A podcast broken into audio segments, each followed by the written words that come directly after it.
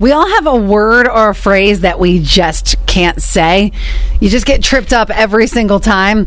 Well, if you are Scottish, and I'm guessing most of you aren't, but we might have a Scottish listener, but Scots have a hard time, and I'm not talking about Scot free, like Scottish people have a hard time saying these three words together purple burglar alarm, which actually doesn't seem that hard to me. Purple burglar alarm. Purple burglar alarm. You do it. Purple burglar alarm.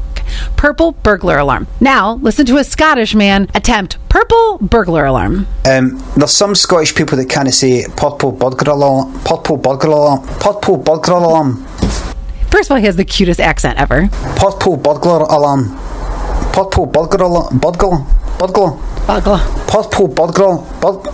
Nope. Just just can't do it. Purple burglar alarm. Text me 84444 keyword sass. Can you say purple burglar alarm? Purple burglar alarm. Purple. Yeah, I can.